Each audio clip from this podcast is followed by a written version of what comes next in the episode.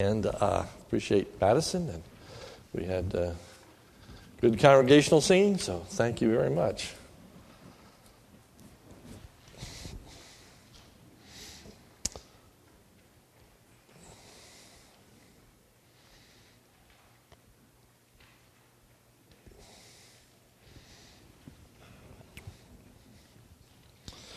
We are shifting gears in our preaching, so let me tell you where we are headed, and that is uh, we have finished the prophetic sections of the book of Matthew. Uh, now we're uh, finishing the Passion Week, the crucifixion, the uh, resurrection, the Great Commission. So we're going back to Matthew in the morning. And uh, I'm finished with our study of the one another passages. Uh, so we are going to be looking at prayer in the evening services. So we want to focus on prayer for a period of time. Uh, we, as I said this morning, revamping our prayer meeting. Really want to be focusing on prayer. So I'm going to be devoting some Sunday nights to uh, prayer and uh, hope that that will be meaningful and profitable for us spiritually. Tonight, I chose a passage uh, for two reasons. One, it's in keeping with where we are in the book of Matthew. Um, we are in a section now that is dealing with the Passover with the um, Last Supper, if you will, and uh, Peter's denial of the Lord Jesus. I decided to look at the passage that is found in the book of Luke, for it states uh, very clearly that Christ had prayed for Peter that his faith had not failed. And so I chose this passage to go along with what we discussed this morning, and that is praying for one another. And ways in which we can pray for one another.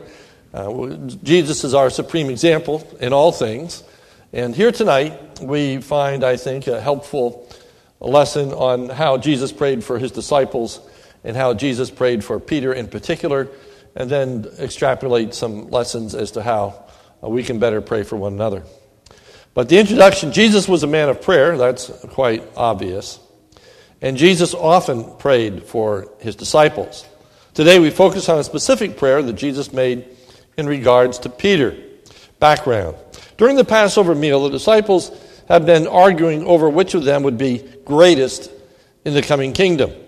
Luke 22 24. A dispute also rose among them as to which of them was to be regarded as the greatest. Jesus teaches the disciples that in order to be the greatest, they need to be the servant of all. He said to them, The kings of the Gentiles. The kings of the Gentiles exercise lordship over them, and those in authority over them are called benefactors, but not so with you.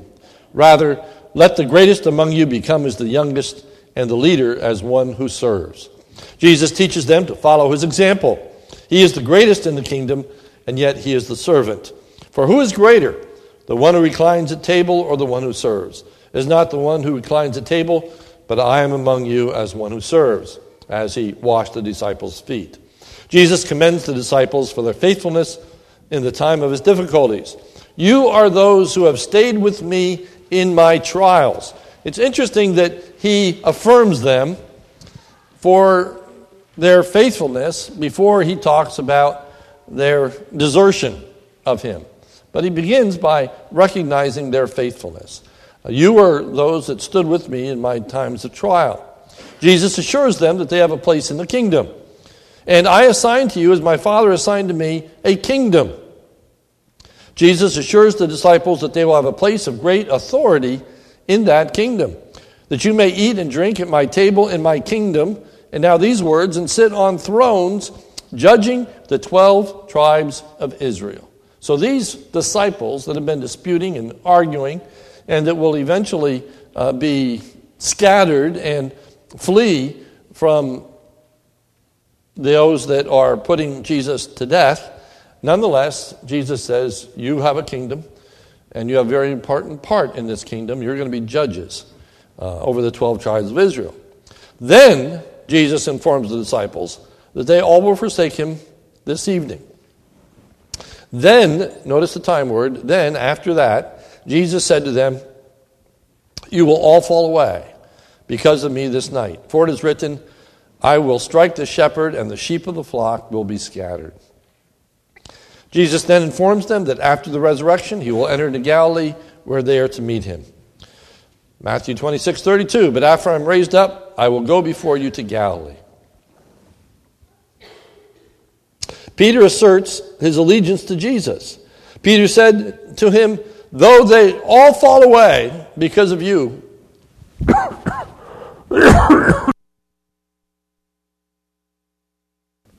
because of you, I will never fall away. Peter sees himself as being made of different stuff than the rest of the disciples. He has no problem in seeing that the other disciples will fall away. He doesn't say, No, Lord, we would never do that. We are, we are faithful to you. We are loyal to you. We are dedicated to you. No, Peter says, Well, they might, but I never would. Okay, I'm, I'm made of different stuff. I'm a different kind of person. So Peter has no problem in accepting the fact that all the other disciples will fall away, but he will not. So Jesus responds to Peter. Jesus informs Peter that the evil one wants to see what the disciples are made of. Simon, Simon, behold, Satan demanded to have you that he might sift you like wheat. What is, is astonishing, there's a lot in that simple verse, but what is astonishing is that the evil one has placed a demand upon Jesus. ESV, Simon, Simon, behold, Satan demanded to have you. The NAS, Satan has demanded to sift you like wheat. NIV uh, has asked to sift you. King James has desired to have you. This word that's translated in the ESV and the uh, NAS as demanded is found only here in the entire New Testament. This is the only place that this word demanded is used. And it's probably the very best translation, for it is uh, not simply a request, uh, it is a demand. It is what someone requires of someone else. Um, Simon and the others are going to be sifted by the evil one, and he has demanded it to be so. Number one, what we're to see in this verse is not the power of the evil one. Rather, we're to see the impudence of the evil one. In other words, Satan has no right to demand that these individuals would be given over to him and that he would sift them as wheat. He has, he has no standing. He has not a leg to stand upon to require, which is that what that word means, demand to require that these individuals would be placed under him for a period of time. So we see the impudence of the evil one. Nevertheless, even though Jesus was not forced by any means to fulfill the demand, nevertheless he did. And so he granted that demand. He didn't have to, he was not obligated in any sense of the word, but nonetheless, he granted that which Satan demanded. The demand has reference to all disciples and not just Peter. Simon, Simon, behold, Satan demanded to have you that he may sift you like wheat. Now, in verse 31, the you is plural. One of the difficulties we have reading in the English Bible is, of course, you for us is either singular or plural and only known by the context. But in the Greek language, there are two different words for a singular you and a, or two different forms, I should say, for a singular you and a plural you, and this is a plural you. So it isn't just Simon that the evil one is demanded to sift like wheat. It's all of the disciples that Satan has des- demanded to sift like wheat. Number two, the trying of the disciples is in keeping with the evil one's trying of Job. All of this is in keeping with the evil one's activity in the lives of all of Jesus' followers. In the book of Revelation, chapter 12, we have described for us Satan's activity in the present. Revelation 12 9, and the great dragon was thrown down, that ancient serpent who is called the devil and Satan, the deceiver of the whole world. He was thrown down to the earth, and his angels were thrown down with him. The Word of God teaches us that at the present time, the evil one has access to the presence of God. Uh, he has access to the heavenly realms. What does he do there? Well, as we read on, we hear, and I heard a loud voice in heaven saying, Now the salvation and the power and the kingdom of our God and the authority of his Christ have come, for the accuser of our brothers has been thrown down. That is the main activity of the evil one in the heavenly realm. He brings accusation against God's people. He finds fault with us. He brings to bear our wrongdoing. He brings up to God our failures, and he even slanders and uh, misrepresents who and what we are. He said, when God said, Have you considered my servant Job? There is none like him. He said, Well, the only reason he serves you is because of all that you do for him. You take those things away, he will curse you to your face, which, of course, Job did not do. But that is the accuser. He is the accuser. 1 Peter 5 8 teaches, Be sober minded, be watchful. Your adversary, the devil, prowls around like a roaring lion, seeking someone to devour. So he's constantly on the prey, uh, constantly wanting to see us fail uh, constantly wanting to undermine and underdo us. So this isn't unique to Simon, isn't unique to the apostles, but is true of us that Satan uh, would like to sift us as wheat. That is to see what we are really made of. Number two, Jesus informs Peter that Jesus has prayed for Peter. Luke 22 32. But I have prayed for you that your faith may not fail. And when you have turned again, strengthen your brothers. Jesus informs Peter that Jesus has already made a request concerning this situation. But I have prayed for you. Notice the past tense. I have prayed. Not that I will pray, but I already have prayed, knowing that this is going to occur. I have prayed for you. The word prayed has at its core to make a request in a respectful manner. Unlike the evil one who impudently demands, Jesus, who is the very Son of God, makes a respectful request of the Father. If there was anyone who had the right or position to demand something of the Father, it was Jesus. But he doesn't. He respectfully makes a request of the Father. Unlike the evil one who makes a demand.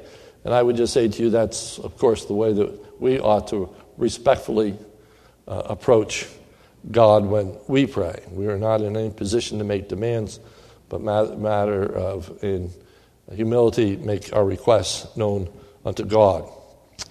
B. Jesus informs Peter that Jesus has specifically prayed for Peter, but I have prayed for you. Now, the word you is in the singular. So we move from Satan desires to have you, plural, that he may sift you as wheat, to Jesus saying, But Peter, I have prayed for you, specifically. I have prayed for you. See, Jesus informs Peter that Jesus has specifically prayed that Peter's faith would not die out or come to an end.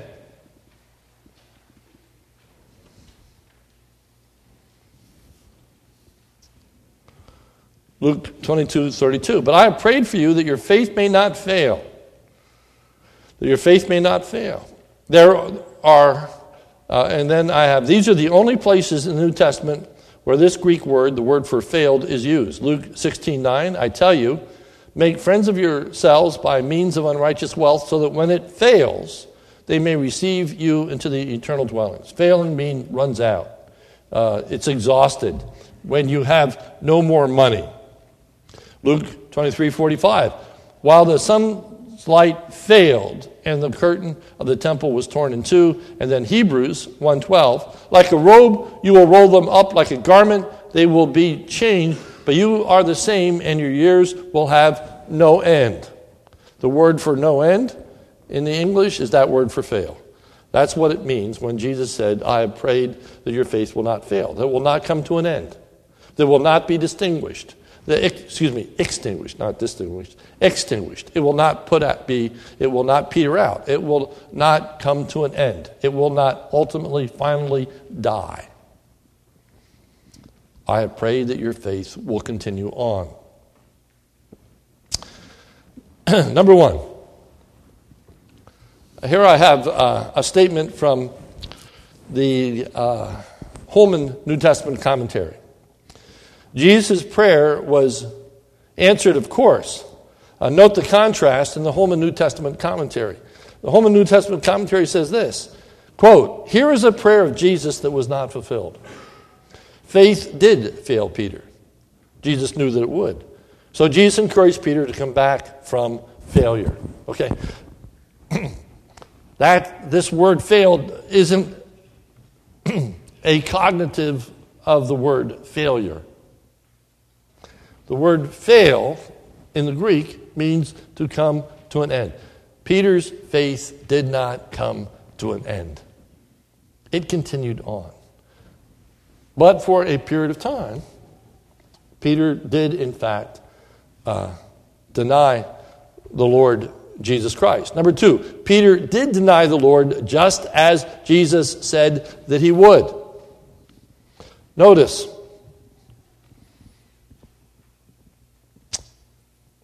back in uh, page 4, under A, verse 32 of Luke 22. I'll read you the verse before, Luke 22, 31. Simon, Simon, behold, Satan demanded to have you, that he may sift you like wheat.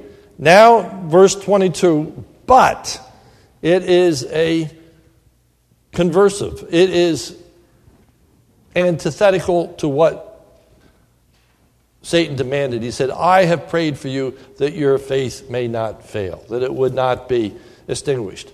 I say that because I find that an interesting comment from the Holman New Testament commentary, and I don't know, quite frankly, why they came to that conclusion. I am not in any way trying to defame this commentary. I think the Holman New Testament commentaries is one of the, the most helpful, most uh, I think it's an extremely good commentary. In this one instance, I think they blew it. But overall, it's an extremely good commentary, and I would recommend it to you. Uh, it's uh, very readable, good, but uh, his faith did not fail. Two, Peter did deny the Lord just as Jesus said that he would. Peter would also be restored just as Jesus said that he would. Peter's faith was not extinguished in answer to Jesus' prayer. Were it not for Jesus' prayer, Peter's faith would have been extinguished. Were it not for Jesus' intercessory work on our behalf, our faith would be extinguished as well. Um, we have a doctrine that we call the perseverance of the saints. The doctrine of the perseverance of the saints says that God's people, our faith will not fail. That once we are saved, we will indeed be saved. We can be assured of eternal life. But that assurance is not based in anything within us, it's an assurance that is based in the purpose and will of God. Because Jesus, who is the grantor of our faith, is also the keeper of our faith. Jesus, who bestows our faith, is also the guardian of our faith. Notice Hebrews 7:25. Consequently, he is able to save to the uttermost those who draw near to God through him, since he always lives to make intercession for us. Jesus will never stop interceding for us. Jesus will never stop praying for us. Jesus will never stop defending us before the throne of God. Jesus will not allow our faith to fail. That doesn't mean that we're always what we ought to be. That doesn't mean that, like Peter, we might even go through periods of denial, periods of great weakness. periods of succumbing to temptation. But we can be assured that we have an intercessor who is going to intercede for us for all eternity future. So, this is what we really want to get to this, this evening. Number three, Jesus gives Peter a job to do. But I have prayed for you that your faith may not fail. And when you have turned again, when you are back on your feet, when you are reassured, when you are confident once again, when you have turned, now strengthen your brothers. This job is to be formed when Peter is turned around, and when you have turned again, strengthen your brothers. Peter is to establish his brothers in the faith. Luke 22 32, strengthen your brothers. Luke 9 51, uh, just showing you places of what this word means to strengthen your brothers. Uh, it is a strong resolve. Luke 9:51 refers to Jesus when the days drew near for him to be taken up. He set his face to go to Jerusalem. He purposed, he resolved. 1 Thessalonians 3:2. And we sent Timothy, our brother and God's co-worker in the gospel of Christ, to establish you. Same word. Established again in 2 Thessalonians 2:17. and 2 Peter 1:12. Therefore I intend always to remind you of these qualities that you know them and are established in the truth that you have. 1 Peter 5:10 says this, "After you have suffered a little while, the God of all grace, who has called you to his eternal glory in Christ, will himself restore, confirm, strengthen, and establish you." That was Peter's words of comfort to his fellow disciples and to all the saints of the church. After you have suffered a while. Peter suffered greatly. Remember when he denied the Lord three times? The Lord just looked at him and he went out and he wept bitterly.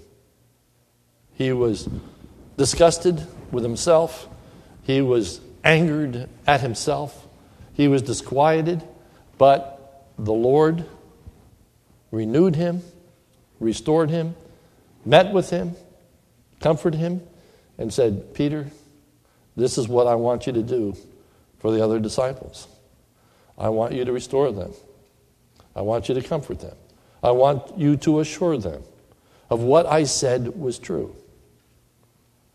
Jesus had told his disciples the very night in which he was betrayed, the very night in which he is going to be arrested, the day before he is going to die, he said to his disciples, You have a place in my kingdom. He said, Not only do you have a place in my kingdom, you have an important role in my kingdom. You're going to rule over the 12 tribes of Israel.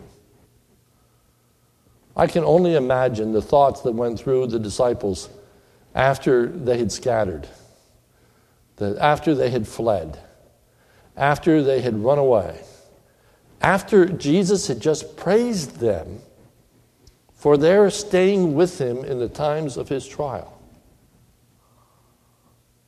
Now, they're going to run for the hills. And they could easily wonder are, Am I going to be forgiven? Am, have I forfeited my role? Uh, am I even going to be allowed into the kingdom of God, let alone be ruler in this kingdom? Jesus says to Peter, strengthen your brothers.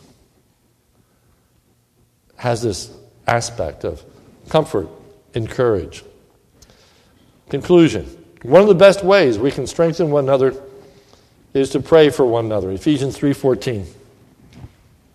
For this reason I bow my knees before the Father, a picture of prayer, from whom every family in heaven and earth is named, that according to the riches of his glory he may grant you to be strengthened with power through his spirit in your inner being, so that Christ may dwell in your hearts through faith, that you being rooted and grounded in love may have strength to comprehend with all the saints what is the breadth and length and height and depth, and to know the love of Christ that surpasses knowledge, that you might be filled with all the fullness of God. Jesus prayed for Peter. Peter is to pray for the other disciples. We are to pray for one another. This morning I said, as people confess their sins to us, we should not gossip. And then I said the second thing is we should not condemn. Rather, we should reassure. We should reassure that God's people are sinners. We're all sinners. And as long as we are on the face of this earth, we're going to be sinners. We have an overestimation of ourselves if, if we think that we're not. And we have an overestimation of ourselves if we think that somehow we're made of different stuff than other people. That there's something uniquely spiritual about us that we wouldn't do certain things that other people do. Peter could accept that, well, other people are going to do that, but I never would. Let us be reminded that David was a man after God's own heart. David not only committed adultery, David committed murder. David lied.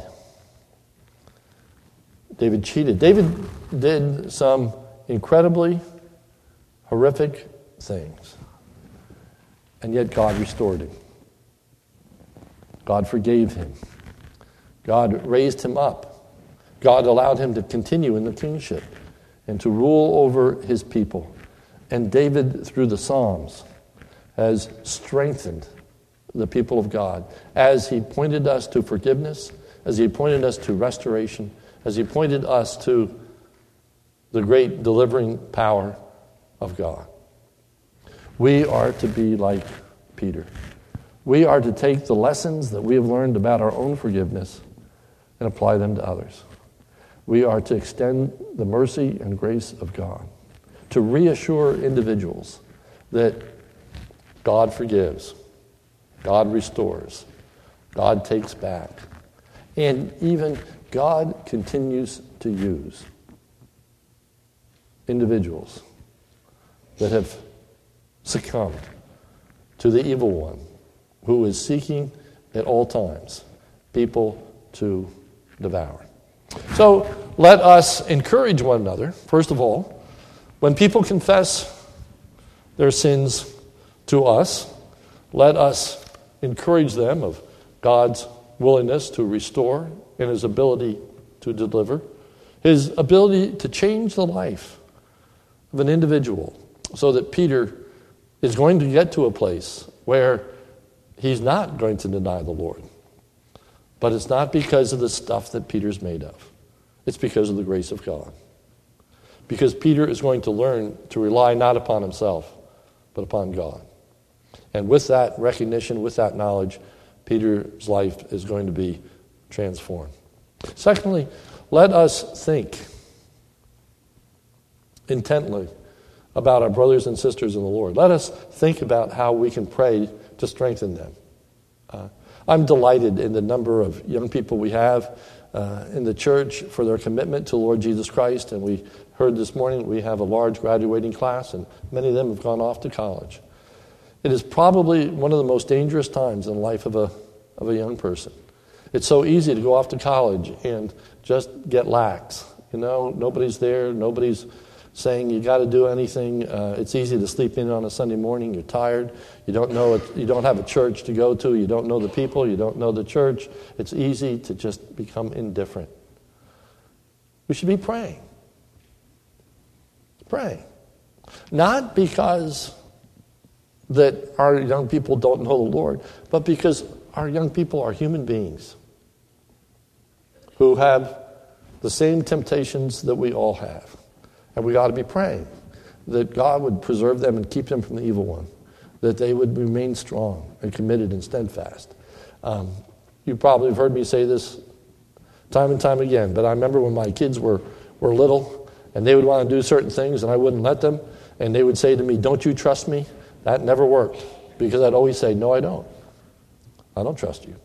But I said, It's not you that I don't trust, it's human nature. I don't trust myself. We have to be careful. So let's pray for one another that we would remain strong, steadfast. There are other times of temptation when people are going through hardship, difficulty, when families have to, to face um, difficulties with, with, their, with their children. You know, one of the largest divorce rates have to do with parents that are caring for a disabled child. Uh, it's taxing on a family. Uh, it is difficult, uh, many times financially. It's emotionally difficult. It takes a lot of time. And a lot of times parents can't agree always on what the uh, best thing to do for that child is. We ought to be praying for those individuals that we know they're in tough spots, uh, caring for a disabled child, uh, going through financial hardships or difficulties, or even perhaps coming into a large sum of money, and there are temptations that are associated with that. Uh, praying for one another that our faith wouldn't fail. And even more than that, that, that we wouldn't succumb to temptation, that we would really persevere in our walk with Him. Let us think about how we can pray for one another in this tempestuous period of time in which we live. And I say this particular time not because it's 2016 as opposed to 1510, but simply because the Lord has not yet returned. And until He comes, the evil one is seeking whom he may devour. And on our own strength, we're going to succumb. But by the grace of God, we will not. Let's pray. Our Father, help us this night to pray for one another, uh, to hold one another up, uh, even in areas that, uh, for people that are doing well, people that are strong in the faith, uh, people that are walking with you. But that doesn't mean that we are beyond temptation. The disciples were being praised for their commitment to the Lord Jesus Christ. They had stuck by him in their times of trial and difficulty. They had been faithful to him. And yet, it is those very same disciples who are going to be the greatest in the kingdom, who are going to depart from Jesus for a period of time. Lord, uh, help us that we don't depart from you. Help us that we don't become apathetic, indifferent to the things of God. Uh, Lord, uh, help us to hold each other up, to encourage one another, uh, to uh, seek to be a help, assistant. Uh, as I say, an encouragement, refreshing one another and in our walk with you. For it's in Jesus' name we pray. Amen. Thank you, and you are dismissed.